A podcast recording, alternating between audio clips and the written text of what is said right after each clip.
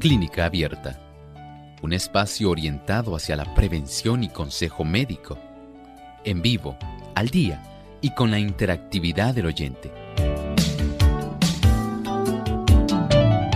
Clínica Abierta, poniendo al doctor a su alcance para un diálogo claro y honesto, porque nos importa su bienestar y salud.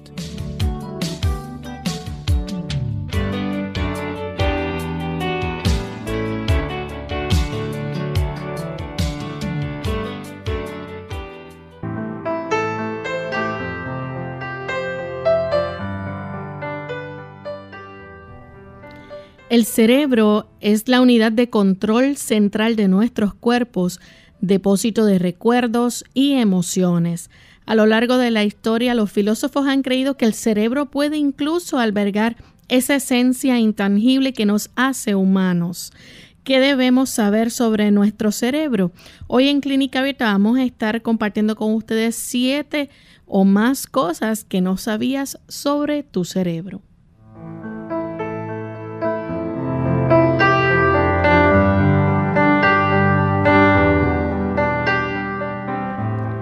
Saludo muy especial a todos nuestros amigos de Clínica Abierta. Nos sentimos contentos de tener esta oportunidad nuevamente para compartir con cada uno de ustedes amigos que diariamente nos sintonizan a través de las diferentes emisoras que retransmiten nuestro programa localmente en su país, donde usted nos esté sintonizando, en su oficina, en el restaurante, en el auto, donde se encuentre, ya sea en su casa, Esperamos que pueda disfrutar de nuestro programa en el día de hoy. Damos una cordial bienvenida a todos, en especial a nuestros amigos que nos escuchan en Cuba a través de onda corta diferido. Así que para ellos un gran saludo. También damos la bienvenida al doctor Elmo Rodríguez. ¿Cómo está en el día de hoy, doctor? Muy bien, muy agradecido al Señor por esta bendición que nos ha dado y estamos muy contentos de tener tantos buenos amigos aquí con nosotros en esta reunión tan saludable. Así es. Y antes de comenzar con nuestro tema para el día de hoy, vamos entonces a escuchar el pensamiento saludable que usted tiene para nosotros. Dios es la fuente de la vida, luz y es dicha para el universo. Como los rayos de la luz del sol, como las corrientes de agua que brotan de un manantial vivo, las bendiciones descienden de él a todas sus criaturas. Y donde quiera que la vida de Dios se manifieste en el corazón de los seres humanos, inundará a otros de amor y bendición. Qué maravilloso saber que el Señor nuestro Dios es el origen de nuestra vida y el sustentador. Nosotros tenemos los beneficios de la vida, los beneficios de la salud, los beneficios de la existencia gracias a esa fuente de luz, de vida y de amor infinitos. Nosotros podemos disfrutar lo que el Señor nos ha provisto y también podemos estar seguros que el Señor desea darlos a todos los seres humanos. Las bendiciones y el amor de Dios no están limitados tan solo a un grupo selecto. Él hace, dice la Escritura, que su sol salga sobre buenos y malos, sobre justos e injustos. El Señor desea para nosotros lo mejor el estado actual de cosas que nosotros estamos enfrentando actualmente en la tierra no provienen del Señor. El Señor desea poder arreglar todo este problema, toda esta situación y tiene tanto deseo que Él ha permitido que nosotros conozcamos cuál es su plan para arreglar toda esta situación y darnos un futuro con una gloriosa esperanza. Gracias, doctor. Vamos entonces en este momento a comenzar con el tema que tenemos para el día de hoy. Siete cosas o más que no sabías de tu cerebro o sobre tu cerebro. Doctor, ¿nos puede explicar un poco, verdad? Eh, el órgano, ¿verdad? Principal de este sistema nervioso que tenemos en nuestro cuerpo es el cerebro. ¿cuántas funciones realiza este? Bueno, en realidad nuestro cerebro es algo fascinante, es algo fabuloso cuando nosotros en realidad pensamos en esta unidad de control. Tal como usted piensa, digamos, actualmente, si ha visto con detenimiento cuántos anuncios hacen los comercios, especialmente aquellos que venden productos electrónicos en cómo usted desde la facilidad de su computadora e incluso desde su teléfono móvil, de su teléfono celular inteligente, cómo usted puede lograr que se puedan encender incluso hasta las luces de su casa, cómo usted puede encender, digamos, el, la estufa, el horno microondas, el abanico, el aire acondicionado para cuando usted llegue todo esté bien enfriado. Bueno, son maravillas que a veces nos hacen a nosotros pensar, ¿cómo es posible que a la distancia yo pueda lograr estos adelantos que son fabulosos? Pues saben, el Señor se adelantó por mucho a nuestra época. Él ha logrado que a través de esta unidad central de control, podamos nosotros tener no solamente control de nuestras extremidades, de nuestros pensamientos, de nuestras emociones, también ha permitido que podamos recoger a través de ese mismo centro tan, digamos, especial, podamos recoger la información de todo lo que está a nuestro alrededor, ese aspecto de la percepción, el saber cómo están los objetos ubicados en nuestro entorno, el comprender cómo las personas se acercan a nosotros y el poder distinguir que esta persona a través de las palabras que nos está diciendo, nos está en muchas ocasiones dando un tipo de conocimiento y de información que nosotros leemos entre líneas. Ese tipo de percepción la capacidad de razonar, de juzgar, de comprender, de integrar, de emocionarnos. Todo ello está sencillamente ubicado en este centro, en esta unidad tan central y tan importante, donde están almacenados, digamos, nuestros recuerdos, donde están nuestras emociones, donde están todos estos procesos que de una u otra forma nosotros manejamos para manejar a la vez, aunque usted no lo crea, nuestro interior. ¿Ha pensado usted lo maravilloso que es que su cerebro tenga una unidad que se encarga de facilitar que su corazón siga eficientemente bombeando sangre? Y lo hace de una manera automática. ¿Ha pensado cómo ese cerebro también se encarga de que la respiración sea en forma cadenciosa, que usted respire y exhale, inhale, exhale, y usted no se da ni siquiera, ni siquiera se da cuenta cómo su sistema nervioso central se encarga de que los movimientos de propulsión del intestino sigan de una manera constante, de que los procesos de absorción se realicen, de que se puedan detectar cuáles son los niveles de azúcar que están en su cuerpo, que usted pueda saber si está cansado, si usted está feliz, si usted está emocionado. O sea, es una maravilla lo que Dios ha puesto como centro de control en nuestro cráneo, dentro de esa bóveda craneal. Esto es una maravilla y por supuesto, Lorraine, no está limitado tan solo a lo que tenemos ahí justamente.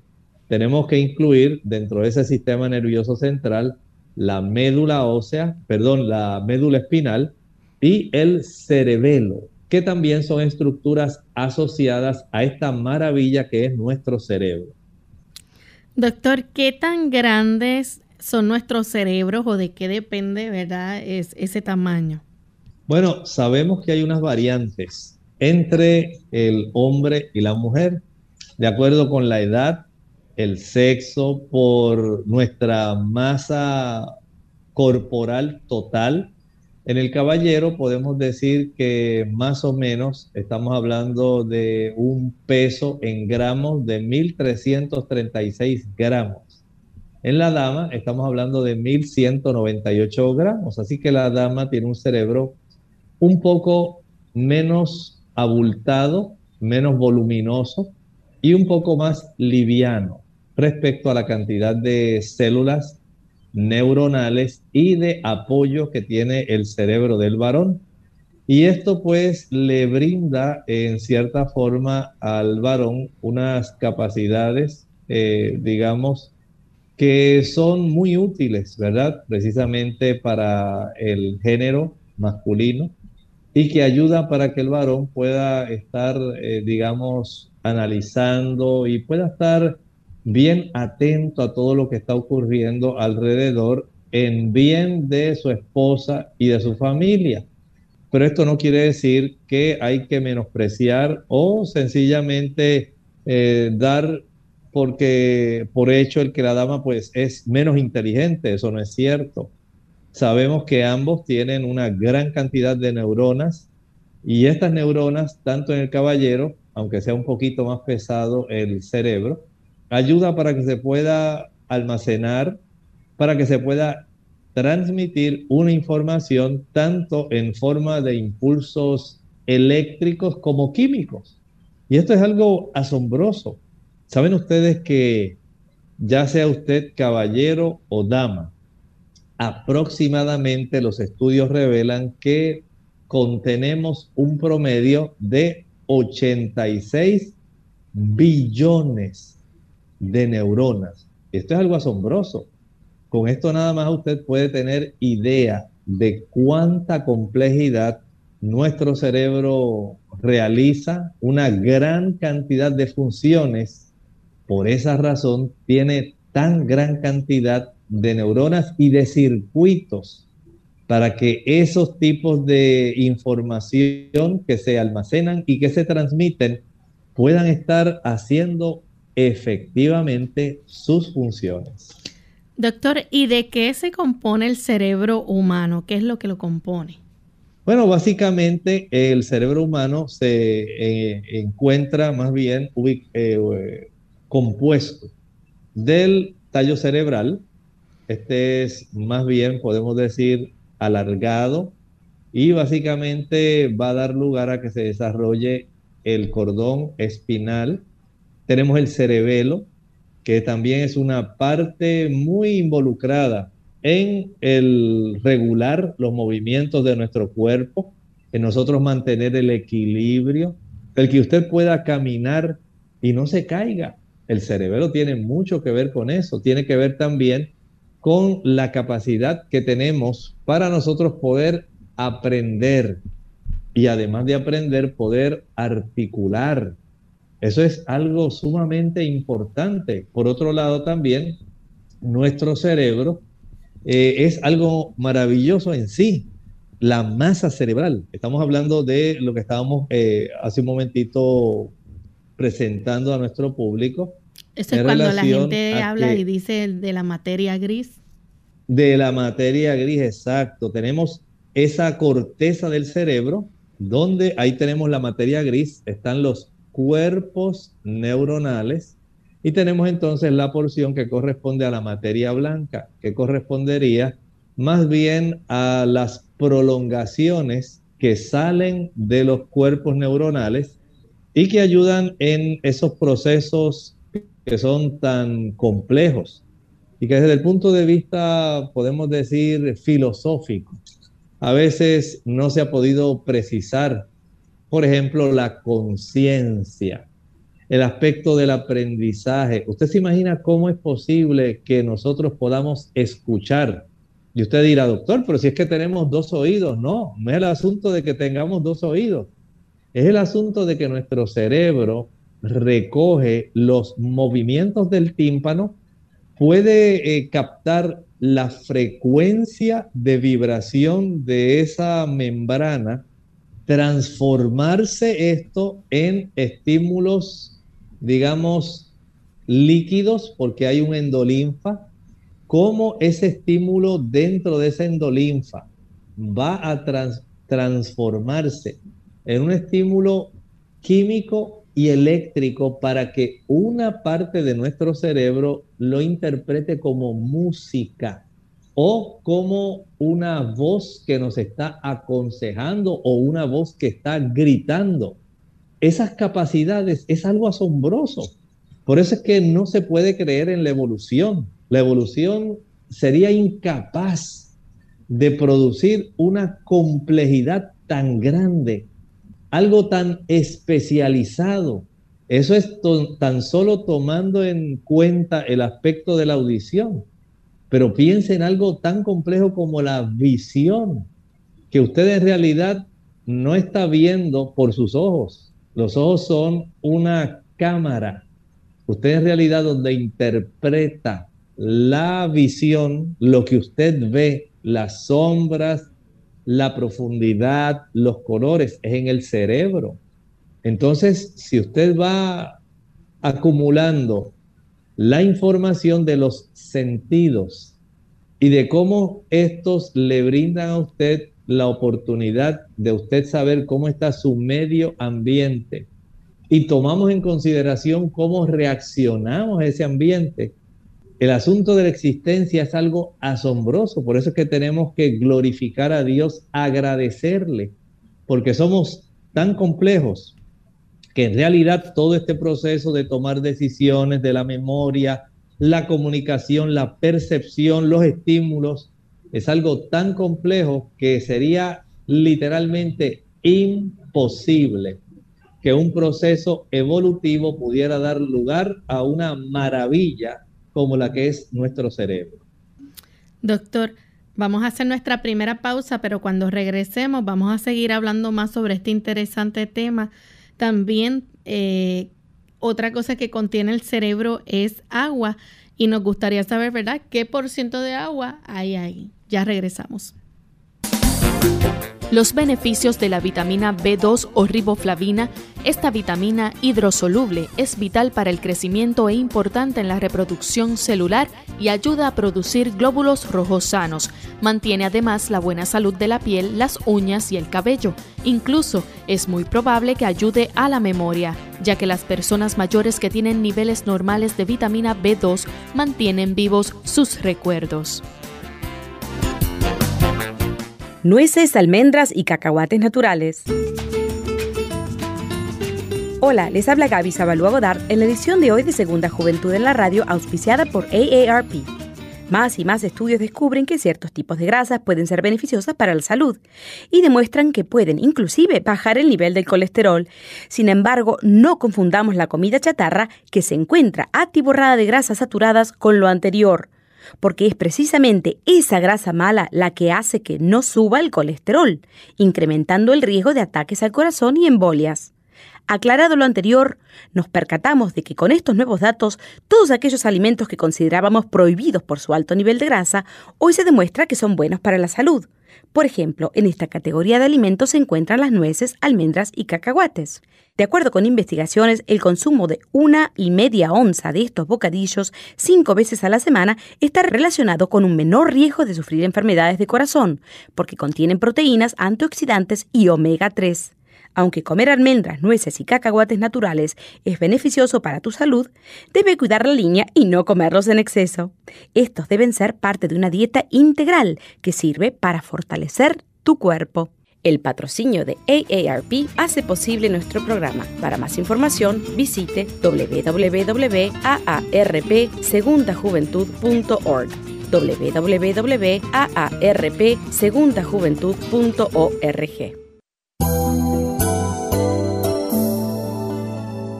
en lo profundo de tu corazón. Sientes que la vida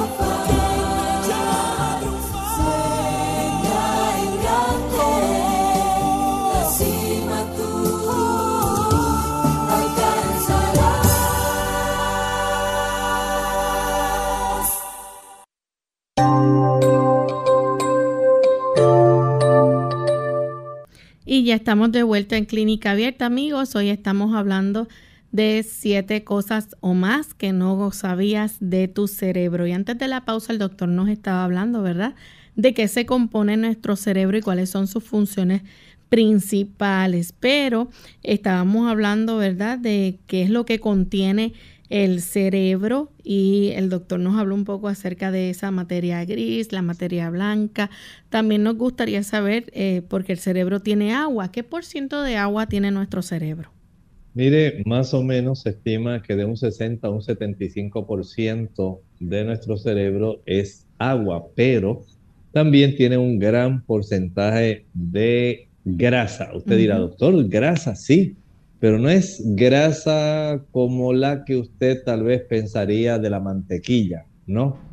Aquí es diferente. Aquí estamos hablando de esfingolípidos y de fosfolípidos tenemos una materia especial, eh, digamos, de ácidos grasos, que son componente esencial de nuestro cerebro, razón por la cual tenemos una sensibilidad especial en esas membranas neuronales para poder ser sensibles desde el punto de vista de los neurotransmisores, eh, podemos saber que gracias a eso la dopamina, la acetilcolina, la serotonina, la melatonina, la epinefrina pueden estimular las zonas de nuestras eh, neuronas en sí para facilitar el proceso de la comunicación y también el tipo de situación donde los mensajes se transmiten adecuadamente.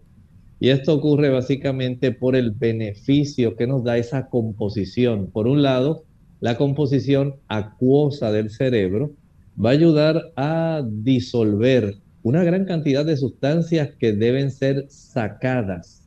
Y también ayuda, por supuesto, para mantener más frío nuestro cerebro. ¿Qué ustedes creen de un órgano, nuestro cerebro, que básicamente va a requerir casi el 25% de la energía de nuestro cuerpo.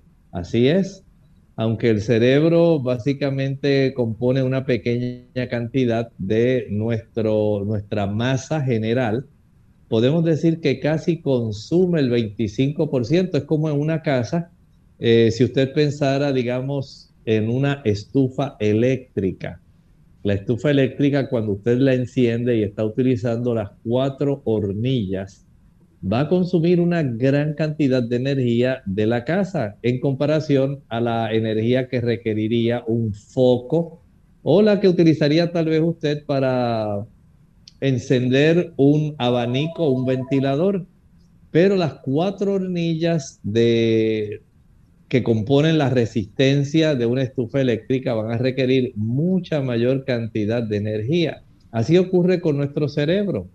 La cantidad de energía va a ser muy grande y si usted no tiene un sistema de enfriamiento, si usted piensa en su automóvil, piense en la cantidad de energía que su cuerpo o que el automóvil va a estar requiriendo, pero genera mucho calor gracias al sistema de enfriamiento que tiene ese automóvil, ese motor literalmente no se derrite por el calor que genera, sino que ese sistema de enfriamiento ayuda a conservar la vida útil del motor de su automóvil. Así ocurre con nuestro cerebro.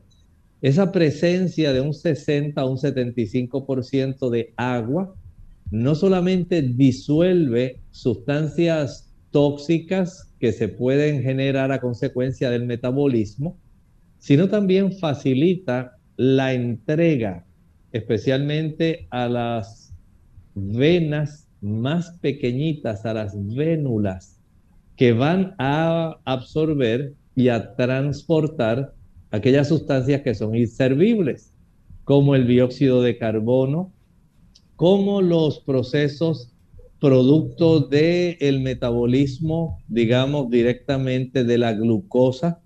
Y ahí podemos entonces tener una idea, especialmente recuerden que en el metabolismo de la glucosa en nuestras células cerebrales se va a producir, por un lado, energía, pero por otro lado, se produce dióxido de carbono y también se va a generar agua metabólica. Así que básicamente podemos decir que el cerebro ayuda a mantener un equilibrio en ese tipo de procesamiento de tantos nutrimentos y facilita entonces ese medio acuoso el que los neurotransmisores puedan tener una matriz en la cual ellos puedan disolverse, puedan descomponerse, puedan ser recaptados nuevamente gracias a esa cantidad de agua que está ahí precisamente acumulada como parte de la constitución primordial de esa masa globular que es nuestro cerebro. Doctor, ¿cuán hambrientos están nuestros cerebros? Porque a pesar de que el cerebro humano no es un órgano muy grande, eh, se requiere mucha energía. Así es. Mire, nuestro cerebro es muy hambriento.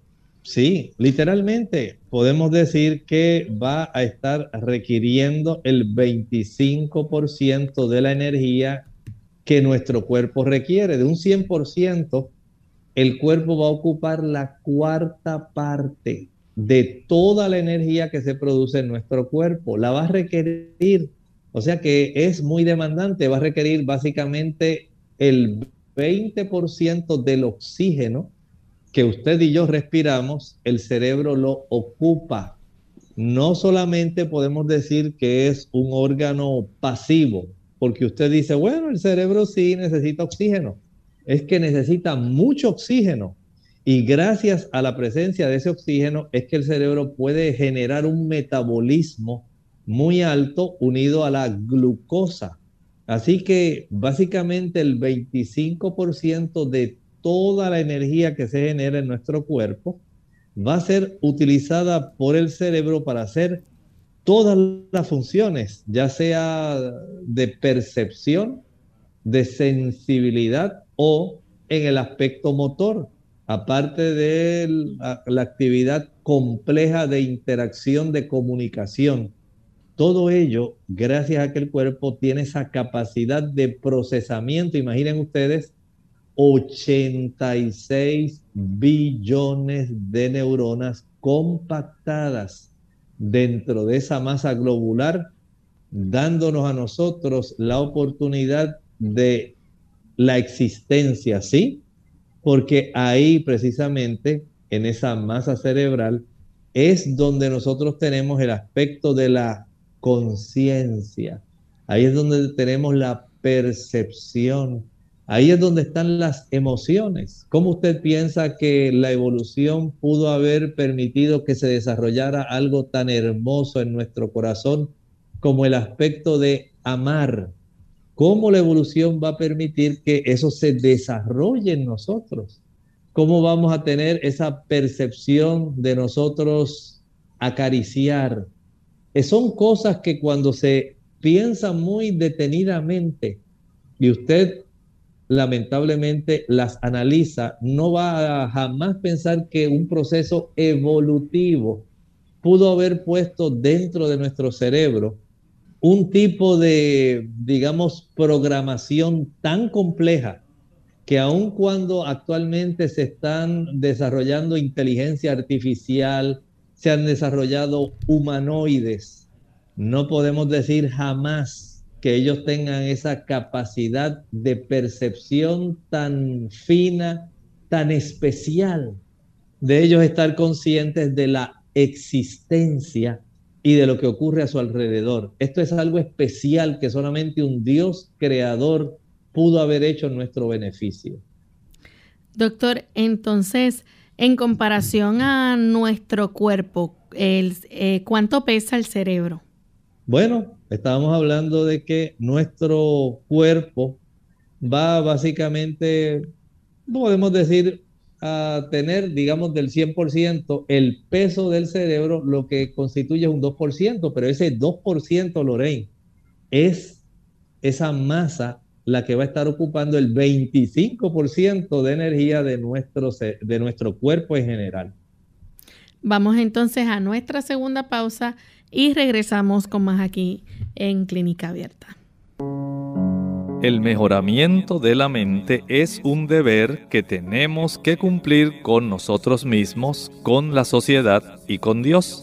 Pero nunca deberíamos poner en práctica maneras de cultivar el intelecto a expensas de lo moral y lo espiritual y solo mediante el desarrollo armonioso tanto de la mente como de las facultades morales se logrará la más elevada perfección de ambas. Review and Herald, 4 de enero de 1881.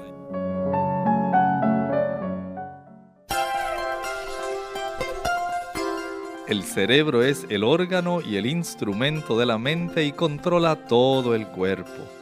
Para que las demás partes del organismo estén sanas, el cerebro tiene que estar sano. Y para que el cerebro esté sano, la sangre debe ser pura. Si la sangre se mantiene pura mediante hábitos correctos relativos a la comida y la bebida, el cerebro recibirá una adecuada nutrición. Unidos con un propósito, tu bienestar y salud. Es el momento de hacer tu pregunta llamando al 787-303-0101 para Puerto Rico, Estados Unidos 1866-920-9765 y llamadas internacionales al 787-763-7100 o al 787-282-5990. Clínica Abierta trabajando para ti.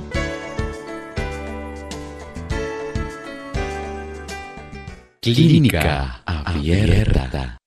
Ya estamos de vuelta en Clínica Abierta, amigos. Hoy estamos hablando acerca de siete cosas que no conoces a lo mejor de tu cerebro eh, que las podías hacer. Así que hoy vamos a seguir discutiendo sobre este tema y las preguntas que vamos a recibir deben estar relacionadas con el mismo. Doctor, resulta que nuestro cerebro requiere mucha energía eh, y usa mucha energía aún en un estado de reposo. ¿Tenemos problemas eh, técnicos con el sonido del doctor? Sí, gracias. En el aspecto del cerebro, algunas personas piensan que cuando uno está durmiendo, pues básicamente el cerebro está descansando. Bueno, en realidad no está descansando. El cerebro durante la noche, básicamente, él está reparando los procesos metabólicos tan intensos que se realizan durante el día.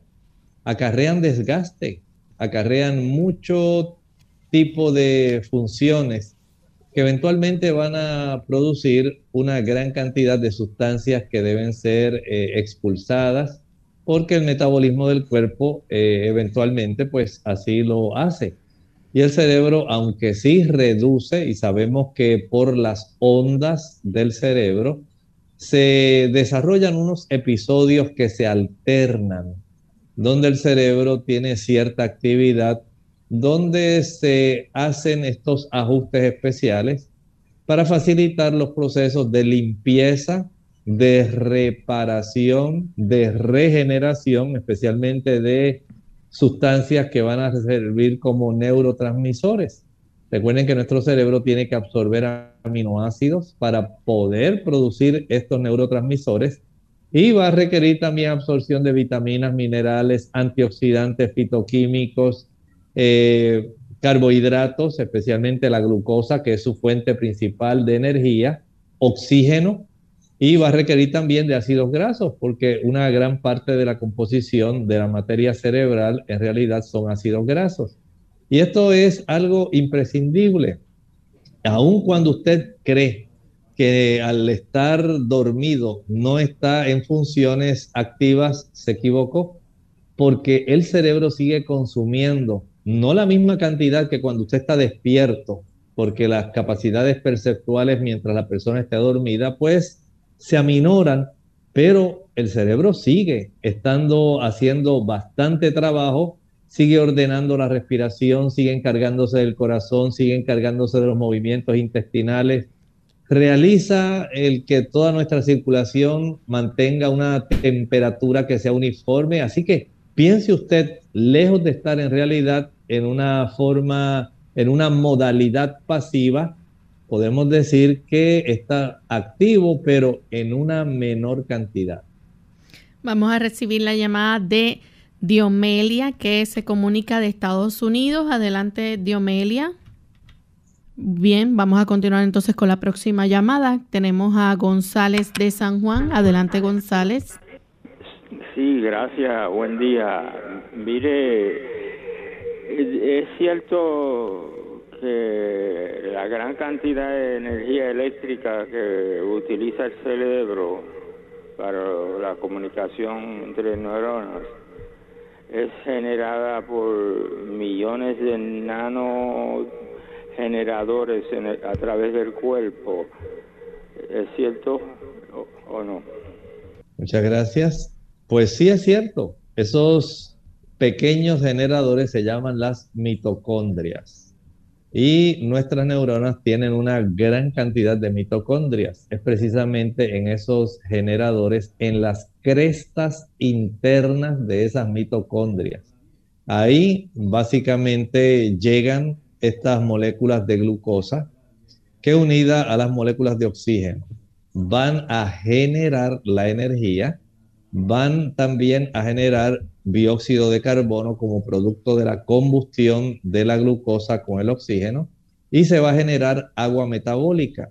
Esto es el proceso normal que va a estar ocurriendo y gracias a eso se genera el trifosfato de adenosina, el ATP, la energía necesaria para que nuestros diferentes tipos de células, pero particularmente en este aspecto las células cerebrales, puedan tener el desarrollo de la comunicación y puedan enviarse potenciales eléctricos adecuados, porque aun cuando funcionamos con microvoltajes, la electricidad que genera el cerebro es esencial para comunicar la región central con la periferia hasta el dedito más chiquito, la uñita, porque usted sabe que cuando le pisan el dedo gordo, donde usted tiene una uña que lo protege, le da un dolor terrible. Eso se debe a que hay una gran comunicación y gracias a esa generación de energía por parte de nuestras células cerebrales, es que usted logra zafar rápidamente el pie para que el daño no sea mayor. Tenemos entonces a Virginia de la República Dominicana. Adelante, Virginia. Sí, buenos días. Buen día. Yo quiero preguntarle al doctor, mi esposo tiene Parkinson y como se trata hablando del cerebro, si él puede darme una respuesta, hay algo natural que él tome, porque él toma mucha pastilla. Muchas gracias, le ayudamos. En el asunto del... Podemos decir que en el aspecto del cerebro, cuando se degeneran, cuando se dañan áreas específicas, cosas que ocurren en el cuerpo.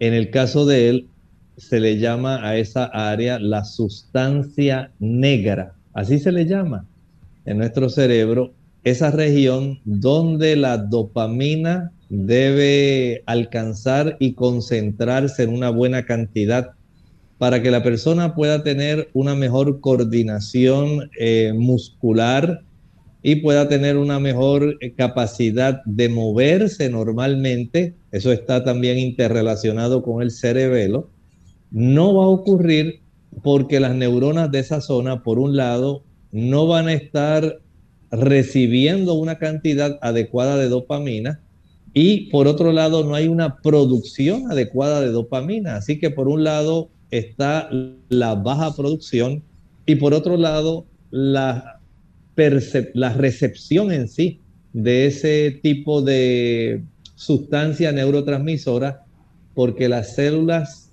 que deben responder a esa concentración de dopamina se están deteriorando, se están muriendo y entonces al paciente se le provee una concentración de dopamina o de sustancias que puedan estimular más a las células que aún quedan funcionantes.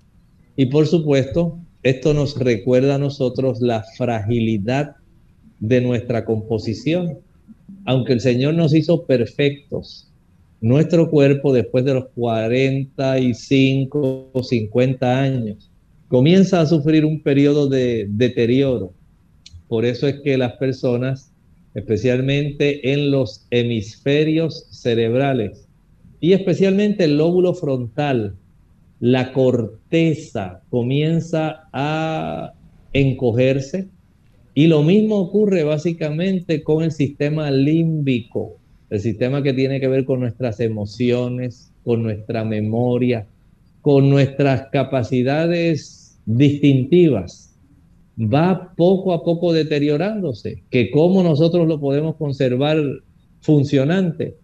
Aquí es donde entonces entra en el escenario, número uno, el tener una buena circulación. Si la persona no tiene una buena circulación, lamentablemente no hay forma de hacerle llegar nutrimentos para que esas neuronas se mantengan vivas. Número dos, una buena oxigenación. La buena oxigenación facilita que llegue una buena cantidad de oxígeno, que unido a una buena nutrición hace que esas neuronas puedan funcionar bien y tener todas las sustancias necesarias para que ellas estén funcionantes. Así que vea, número uno, el ejercicio, clave. Número dos, la respiración profunda, clave. Número tres, una buena ingesta de nutrimentos, la buena alimentación. Y número cuatro, una buena ingesta de agua.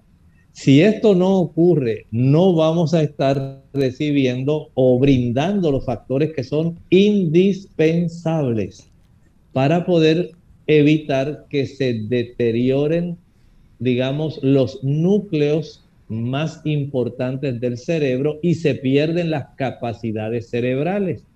Eso es básicamente parte del problema que está presentando su esposo. Piensen en lo que hemos hablado y espero que usted pueda corregir lo mejor que está a su alcance. Ahora sí, vamos a escuchar nuevamente entonces a Dionelia de Estados Unidos. Dionelia. Bueno. Bienvenida, Dionelia. Gracias. Eh, esto, a mi nieta le um, la diagnosticaron hace poco con una heterotopia de la materia gris en una resonancia y está sufriendo de eh, eh, episodios de epilepsia. Quería preguntarle al doctor si había alguna ah, algo natural que pudiera darle para ayudarle, aunque sea un poco, a, a minorar la frecuencia de, esta, de estos episodios. Gracias. Esta situación, podemos decir, puede tener eh, algunos ángulos que usted puede explorar. Número uno, Recuerde que la cantidad o el tamaño de la lesión que esté en su cerebro puede determinar cuán amplia va a ser el tipo de convulsión, cuánto tiempo va a durar, con qué facilidad se puede desencadenar. Por otro lado, la profundidad, no solamente el diámetro, sino también la profundidad. Por otro lado, también el aspecto de la nutrición de esas células, cuán estable es el suplido de glucosa, que es el combustible principal de las células del cerebro, pero la glucosa no existe sola. No es que ahora usted va a comer azúcar o ella va a comer azúcar. Usted debe suplirle una buena cantidad de carbohidratos complejos, como los que están en el trigo integral, el maíz integral, la avena integral, el millo, la cebada, el centeno, el arroz integral. Y esto acompañado de, por supuesto, cuando se consumen cereales integrales hay una buena cantidad de vitaminas del grupo B. Las vitaminas del grupo B son esenciales para darle una mayor estabilidad a esas neuronas. Así que la combinación, por un lado, de carbohidratos complejos que se obtienen de los cereales integrales más una buena cantidad de vitaminas del grupo B, tiamina, riboflavina, niacina, piridoxina, folatos y vitamina B12, resultan imprescindibles para que este tejido cerebral pueda funcionar mejor. Piensen en esto. Pero lamentablemente si ha habido lesiones muy grandes o el foco donde se dispara de una manera aleatoria esta descarga eléctrica es muy grande, el asunto puede requerir más tiempo de ayuda y a veces puede ser difícil contrarrestar el efecto. La próxima llamada la hace José de Fajardo. José. Buenos días. Buen día.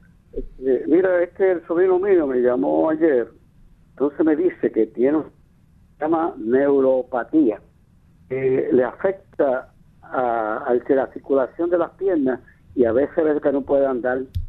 Y entonces a ver si los médicos es que ya le han dado todo y no le ha funcionado nada. A ver si eso se puede ayudar. Muchas gracias. Mire, esta situación es diferente. Ya estamos hablando del sistema nervioso periférico. Según tenemos el sistema nervioso central, tenemos el sistema nervioso periférico, donde hay eh, neuronas que van desde la médula espinal para los diferentes áreas de nuestro cuerpo, eh, ya sea órganos internos como también extremidades.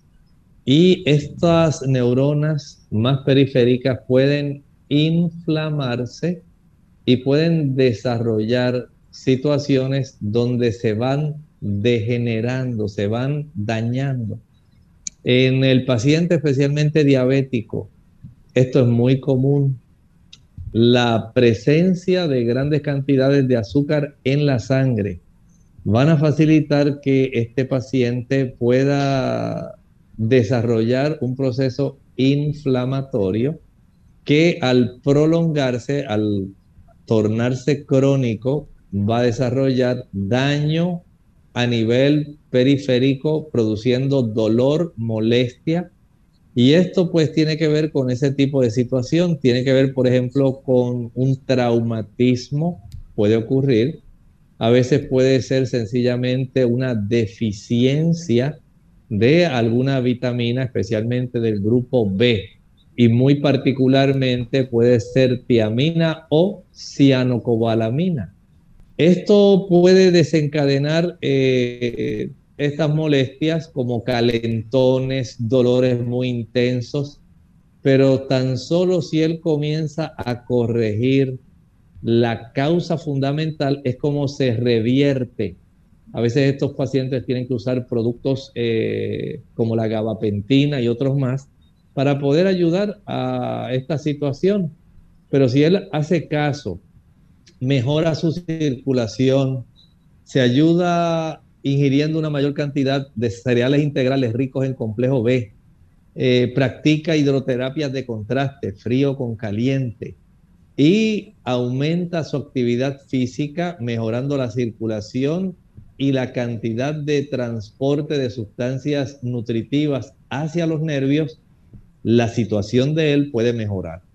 Bien, Angélica Claro desde Colombia eh, nos escribe un testimonio, dice que hace unos años fue paciente depresiva y dependía de medicamentos formulados por el psiquiatra. Un día tomó la decisión de que no quería ser más dependiente de ello y empezó a consumir un producto que se llama GABA, ácido gamma anibo anibutírico que se consigue en los Estados Unidos, es natural, dice que también cambió sus hábitos alimenticios, hace ejercicio y hace más de dos años no presenta episodios fuertes de depresión ni falta de sueño. Antes de eso podía durar hasta 15 días sin dormir. Dice que Dios obró en ella y le ayudó a superar la depresión y a que su cerebro funcionara mucho mejor. Claro, de manera natural, todos nosotros tenemos este sistema de, eh, digamos, receptores del GABA, del ácido gamma aminobutírico. Este tipo de, eh, digamos, químico en nuestro cuerpo básicamente ayuda para que haya un mejor equilibrio. No podemos estar eh, solamente acelerados. Podemos decir que el sistema de GABA ayuda para que nuestro sistema frene, para que haya un mejor control, para que pueda haber una mayor eh, ecuanimidad de funcionamiento a nivel de nuestro sistema nervioso. Y desde ese punto de vista puede ser que el estilo de vida que ella tenía no le estaba permitiendo a ella funcionar adecuadamente este sistema del ácido gamma, GABA aminobutírico y el uso de la suplementación fue útil para ella. De tal manera que ahora al cambiar su estilo de vida, al mejorar los factores que no le permitían a ella funcionar adecuadamente, ella tomó en sus manos, eh, digamos, las riendas de su situación y podemos tener este beneficio del testimonio que ella nos está dando.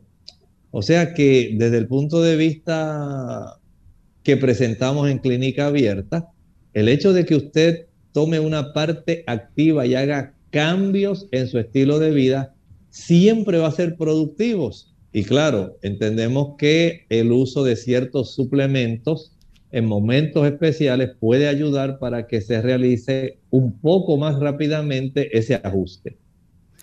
Doctor, algo que también se menciona este, y escuchamos personas hablar sobre ello es que el ser humano utiliza un 10% de su cerebro. ¿Esto es mito o es una realidad?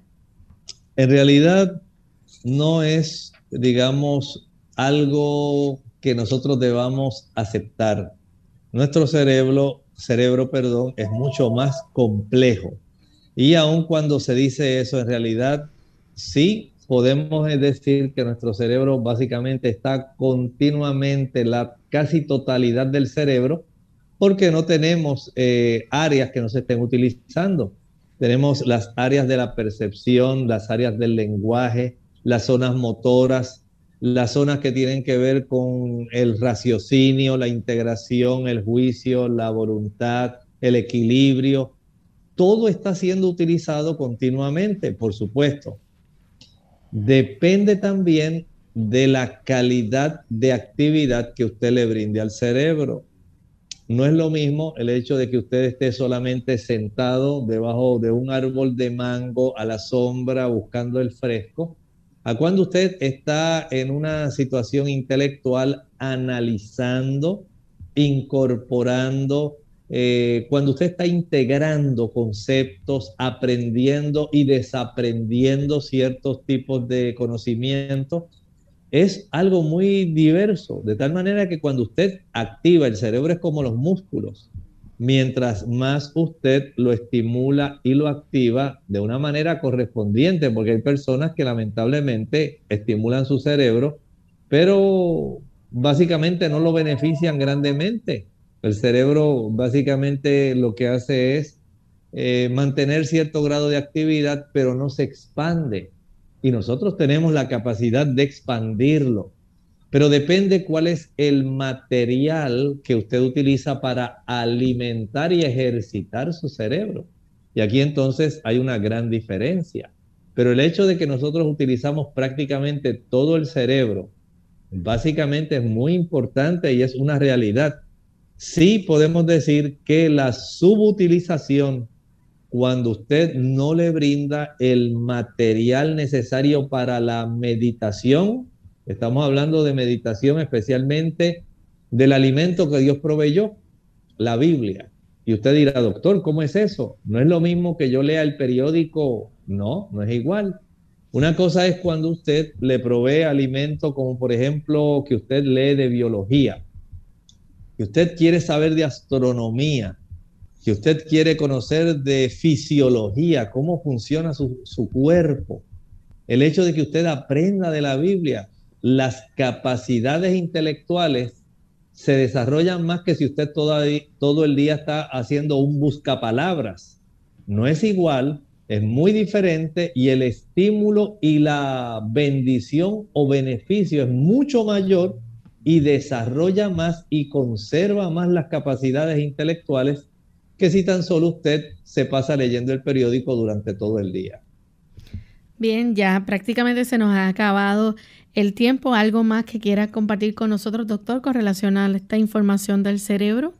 Claro, usted recuerde que puede evitar que su cerebro se encoja. Usted dice, doctor, ¿cómo es eso? Sí, lo que estábamos hablando hace un momento de manera casi natural el cerebro va a estar encogiéndose, tal como mencioné en las zonas de los lóbulos frontales y de la zona del hipocampo, que son áreas muy importantes en el aspecto cognitivo, en el aspecto de la memoria. Y las personas dicen, ay, ¿cómo es posible que haya tantas personas que estén padeciendo de tantas condiciones degenerativas del sistema nervioso? Sencillamente usted tiene que entender que mientras más temprano en la vida usted desarrolle hábitos que ayuden a su cerebro en las etapas posteriores, usted se beneficia. Mientras usted sea una persona activa, que se ejercite, que se nutra bien, que se oxigene bien, que se hidrate bien, la probabilidad de que su cerebro de la zona de los lóbulos frontales, el hipocampo, permanezcan mucho más tiempo funcionantes es mucho mejor. No espere a que lleguen los 60, 70 años para entonces usted notar, ay, cómo mami se está deteriorando, cómo papi se está deteriorando. Eso no se logra con una pastilla mágica, no se logra con un producto natural. Eso debe ser trabajado con anticipación de tal manera que usted conserve esas neuronas funcionantes y especialmente las del hipocampo que tienen la probabilidad de producir 700 nuevas neuronas cada día si usted le da los factores necesarios para ello. Bien, ya hemos llegado al final de nuestro programa. Agradecemos al doctor por tan valiosa información, a ustedes amigos por haber estado en sintonía con nosotros durante esta hora y les invitamos a que mañana nuevamente nos acompañen. Vamos a estar recibiendo sus preguntas, sus consultas en esta edición de donde usted puede hacer su pregunta. Así que finalizamos con el siguiente pensamiento para meditar. El libro de Apocalipsis capítulo 1 y el versículo 3 nos dice allí, bienaventurado el que lee y los que oyen las palabras de esta profecía y guardan las cosas en ella escritas porque el tiempo está cerca. Ciertamente, el libro de Apocalipsis tiene su contraparte en el libro de Daniel. Daniel es la llave que abre el Apocalipsis. Y dice la escritura que ese libro se abriría según nos acercáramos al tiempo del fin, que nos indicaría que Jesús estaba cerca. Sabe que eso así ya ha ocurrido. Por eso es que usted tiene que estar muy atento a lo que el Señor nos enseña a través de la profecía del libro de Apocalipsis. Nosotros nos despedimos y será entonces hasta el siguiente programa de Clínica Abierta. Con cariño compartieron el doctor Elmo Rodríguez Sosa y Lorraine Vázquez. Hasta la próxima.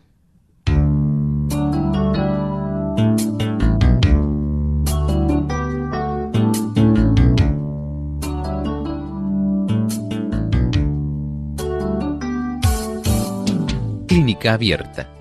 No es nuestra intención sustituir el diagnóstico médico. Antes de poner en práctica cualquier consejo brindado en este programa, usted debe consultar con su médico. Hasta la próxima.